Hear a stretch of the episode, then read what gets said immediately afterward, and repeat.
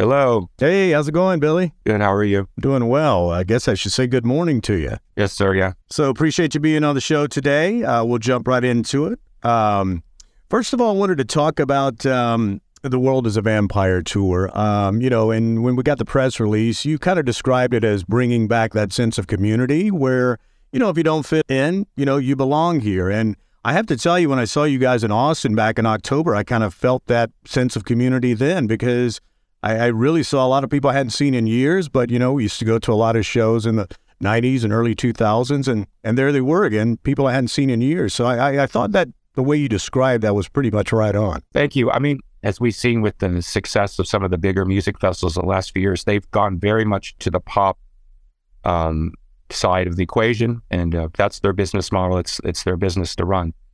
I feel in the market, you know, we're lacking this kind of true alternative music festival that's really focused on presenting alternative artists as stars. And we're down here, for example, um, we're playing in Australia right now with The World is a Vampire. And, uh, you know, Jane's Addiction is with us, but also um, Amyl and the Sniffers, which is an Australian, I guess they would describe themselves as a punk band. Um, I was, I, I, everyone kept telling me, you got to see this band, you got to see this band. And, and, you know, I've had it where I've gone and think like, yeah, it's all right. And I went and saw them and I was just blown away and and this is exactly what I'm saying is like, um, you know, the singer of Amyl Sniffers is a star, and uh, and, and I know some Americans, uh, for example, know uh, who she is, but this is why alternative artists need to be presented in their own ecosystem and presented as stars, so that young people, particularly, can see that that community is just as important with its own set of values and its own, um, let's call it arcs of, of pathways to success. And it, it doesn't involve selling out. It doesn't involve compromising. It doesn't involve, you know, doing what everybody else does to succeed in the world. You need that, you need that alternate choice, for lack of a better word, for a young artist to say, look, you can succeed in the world and you don't have to compromise. You don't have to change who you are and you can extol the values that you believe in and you can find an audience that will support you in that. Um, and we were lucky. And of course, in the 90s, we played Lollapalooza and that presented us to the world. And and helped us have a lot of success. And I just think you don't see that now. And so we're trying to bring that back. And, you know, just to reinforce that a little bit, uh, you know, when Poppy opened here, uh, where I saw you in Austin, I was really glad that you encouraged fans to get out there early because when I got there, it wasn't a lot of people streaming in. I mean, the, the, the venue was pretty full when she hit the stage. So I, I applaud you for, for doing that for new talent because, again, it's we got to keep this thing going, you know. Listen, um, you know, we we opened for Guns N' Roses in 1991, somewhere on there. Right. it wasn't an easy gig, you know. We were pretty much unknown, and we got booed pretty mercilessly, you know. But hey, it's Guns N' Roses in 1991. You yeah. know, it was a great opportunity, and I'm forever appreciative of the band for giving us that opportunity. We we opened for the Chili Peppers in '92, right? You know, a tour that Pearl Jam was on as well. I mean, incredible. They it's it, you know the, I don't know. There's those terms like pay it forward and stuff like that. Yeah. I just think it's just good good vibes to to make sure that people uh, understand that for us promoting young artists, giving young artists platforms and opportunities, and sharing that space with them is is really valuable. I saw this interview where you mentioned that uh, your favorite moment in a concert is when everything gets real quiet and dark, and you didn't really elaborate on that too much. So I wanted to kind of pick it up from there. Maybe talk about that a little bit. Well, we do awkward really well, you know, uh, and uh, we've always tried to kind of play with the concept of awkwardness because it's, you know, I can remember being on stage when I was 18 years old and having stage fright, you know, and the last thing you would want anything to, to do is awkward. But once you get comfortable up there, you realize there's a lot of energy that you can play with by doing the thing that's unexpected. All right. Well, that totally makes sense. I wanted to shift gears a little bit and talk about uh, wrestling. Now, on the current tour in Australia, you feature pro wrestling with the NWA versus the WAOA. Uh, how is the format of this? I mean, is there match, show, match, or do you do match before the music? Or, you know, we didn't have that. I know you're going to do that uh, in the upcoming dates, but how do you make the format of this work together? Yeah, what's really interesting, and, and it was it was hard to explain it to everybody, but once everybody wrapped their heads around it, inter, in on the inside part of the, our world, um, everybody was supportive. The idea is, and here's my here. As, let's pretend I'm giving you the pitch. Okay. Why can't we present wrestling like it's just another band? Right. If there's a 30 minute changeover between Poppy and Jane's Addiction, for example, why can't we use that 30 minutes to have wrestling? Yeah. People want to go to the uh, go get a go get a drink. Well, they can just go. Like there's nothing stopping. Just like there would be no stopping you if you want to go get a drink when a band is playing. Put the wrestling ring somewhere where it's easily locatable, so people don't necessarily have to leave their spot if they want to be up front to watch you know the bands. And so, for example, in Australia yesterday, we had the stage, uh, we had the ring to the right of the stage, and after the you know after an artist finished, we had twenty or thirty minutes where just the wrestling was on. Yeah, and about half the crowd stayed and watched, had a great time, and then when that wrestling was over, it went right back to music. Wow! So it's more like continuous programming. Um, so it doesn't take any, any up anybody's time, and it's optional if they want to participate. But you put it, you feature it in a way where it doesn't feel like it's you got to walk 500 yards to get to it. You know, it's like a sideshow thing. It's not a sideshow. It's presented as part of the show. Yeah. That uh, is interesting because it kind of leads me into my next question. Obviously, owning uh, uh, the NWA, you're in the business of hype, uh, being in concerts, music. You're still hyping a little bit, maybe not so much as an artist, but have you found that it's a little bit easier or more difficult to kind of get into that hype persona uh, when you got into the wrestling? You know what? Believe it or not, I told myself, hey, you know, you've been doing this a long time. You just have to take this skill set of talking about a record or a tour and just apply it to wrestling. It's a totally different skill set. First of all, the way I'm talking to you is is is too subdued for wrestling. Right. exactly. That's it, what I It would be more like, listen, what you want to do is more up and kind of loud. So you have to learn how to modulate your tone and be a little hypey, more hypey. And uh, and then and I don't know. I, at times I've been uncomfortable being kind of the the, the pro- promotional huckster. It's yeah. really not in my mo. Right.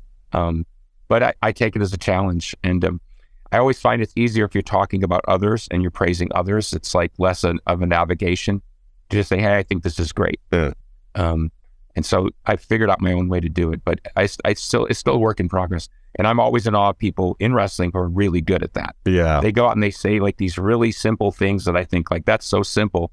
And of course, they're kind of half yelling, and you hear the crowd, and the crowd goes crazy, and think like, okay, that's that's its own that's its own deal, you know. Well, my granddad raised me on Ric Flair, and I always tried to impersonate him quite a bit when I was a child. So uh, I think I'm a lot, a lot more subdued as an adult as I was back then. But uh, he he was definitely the king back in the day, no doubt about it. Absolutely. You know, you mentioned music is at its best when things are the toughest, and uh, you know I've seen this from someone who may be going through a breakup, and they write a really great song, but you know, in this day and age, we've just been going through years of tough times, you know, pandemics and social unrest and political division. Is that really what led to so much music that uh, just really sparked the creativity? Not one, not two, but three albums that eventually will all be under one package of Atum. Um, it's hard to call it a perfect storm because obviously the storm was the pandemic, right? Mm-hmm. But I think it was a, it was a combination of James had been back in the band long enough our relationships had sort of stabilized and we were kind of back into a rhythm of working. I really wanted to do this project, and um, and I found myself with a lot of free time because we were all locked down, and so I was just like, I'm just going to jump in and see what happens. And I think I told myself at the beginning, like, look, if it doesn't work, we just won't put it out. Um, but once you start writing all that music and you go and you start spending money to start recording, and it just gathers its own momentum. And um, somehow it all worked out. I mean, even doing the podcast, you know, where I describe every song, you know, I come up against songs and I have to kind of reanalyze them. And I'm like, gosh, what was I thinking? It's just, it, just, it's such a blur. It was so much work. I guess, I guess I, I'm trying to answer your question faithfully. I think what it's really about is, look, I'm, you know, I just turned 56. I've been doing this a long time. I got into it because I wanted to write music and I wanted to make music and I wanted to be in the band. And of course, lots has happened in those last 35 years um, good times and bad times. And then, you know, uh, recently I'm engaged to my partner of 10 years. We have two children are seven and four. Life's changed. Life's different. The world changes. And you wake up one day and you have to ask yourself, do I really want to do this? You know, am I doing this because that's what I do, or do I really, really want to do this, or should I do something else?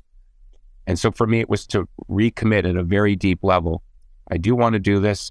And, and my way of expressing that to the public is to is to really show that I'm I'm willing to go above and beyond to point out that the Pumpkins is a really unique band in many ways. I understand why not a lot of people understand that, but I, I was a Rush fan. I'm, I am a Rush fan, And I grew up with a lot of people always kind of raising their eyebrow at Rush, like, oh, it's too weird, and his voice and the thing. And there was always some kind of excuse. Right. Either met a Rush fan or you met somebody who didn't understand why people were Rush fans. That's right.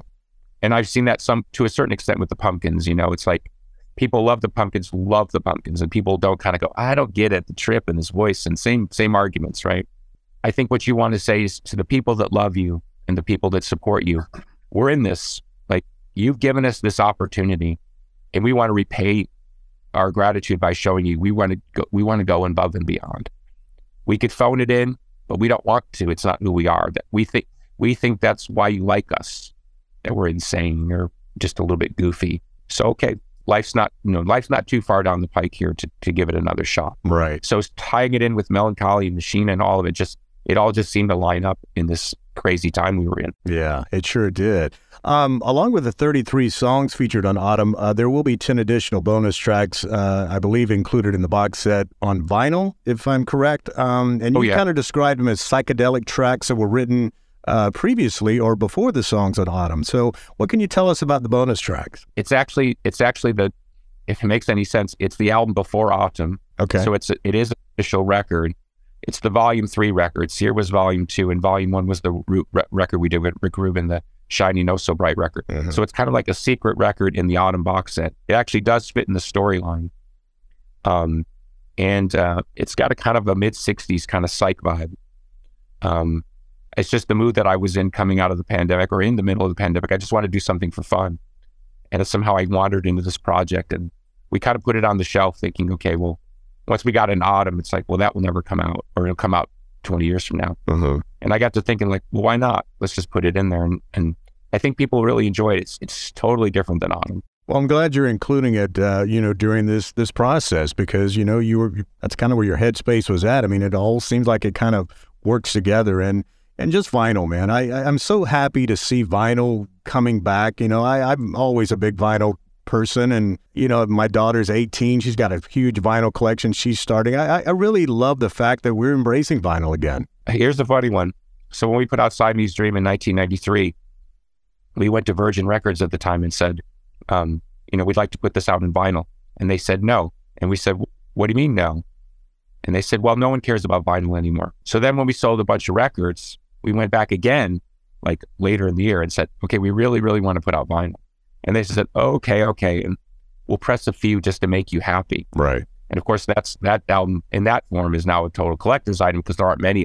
Um, so it's funny to me that you know what is it, 30 years ago Yeah. we had to beg someone to put something on vinyl, and now they now they're begging us to put stuff. on. That's great the way it worked out.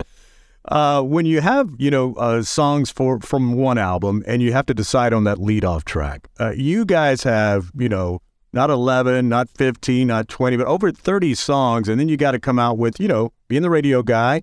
Uh, what is that decision like having so many songs to say, okay, this is the first uh, you know thing you get to hear from this uh, this mega album that's coming out in different incarnations. Yeah, it's a good question. Um, it always turns into a big argument. You know, I have my impressions, co-producer has his impressions.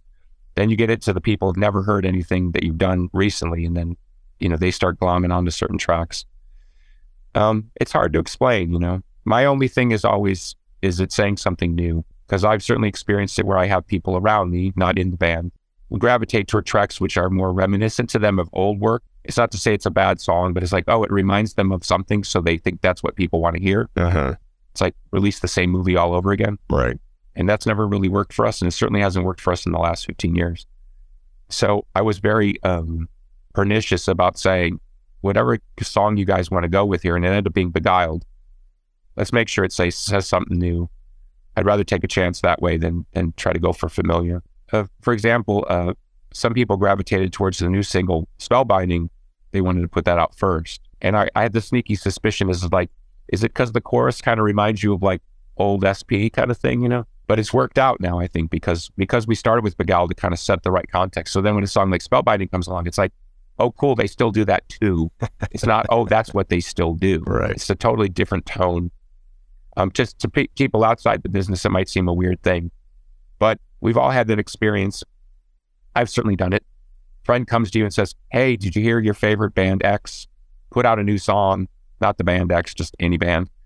and you go listen to the song, you listen to half of it, and it is it isn't what you wanted, and it doesn't blow you away, and you and you click it off halfway through. Right. And that's just the reality of the world that we live in. You know, you you you might only have two minutes to get somebody's ear, and so the impression that you leave in that two or three minutes is really really important to how your year is going to go. So Beguiled really got it going well. The podcast uh, 33 with William Patrick Corgan, uh, you know, is very informative series. I mean, it talks about the songs in Atum. Uh, did it take a lot to convince you to do this, or did you say, you know, I, I really want to give an in-depth, you know, I, obviously you can't do a 33-hour interview with everyone, but it does give you an opportunity to kind of take these uh, different episodes and talk about, you know, the different songs. I mean, what convinced you to finally get in there to do that uh, work for that? It was actually my idea. Um, people have chased me for years to do a podcast, you know, people in that world. It's never really clicked for me for a variety of reasons.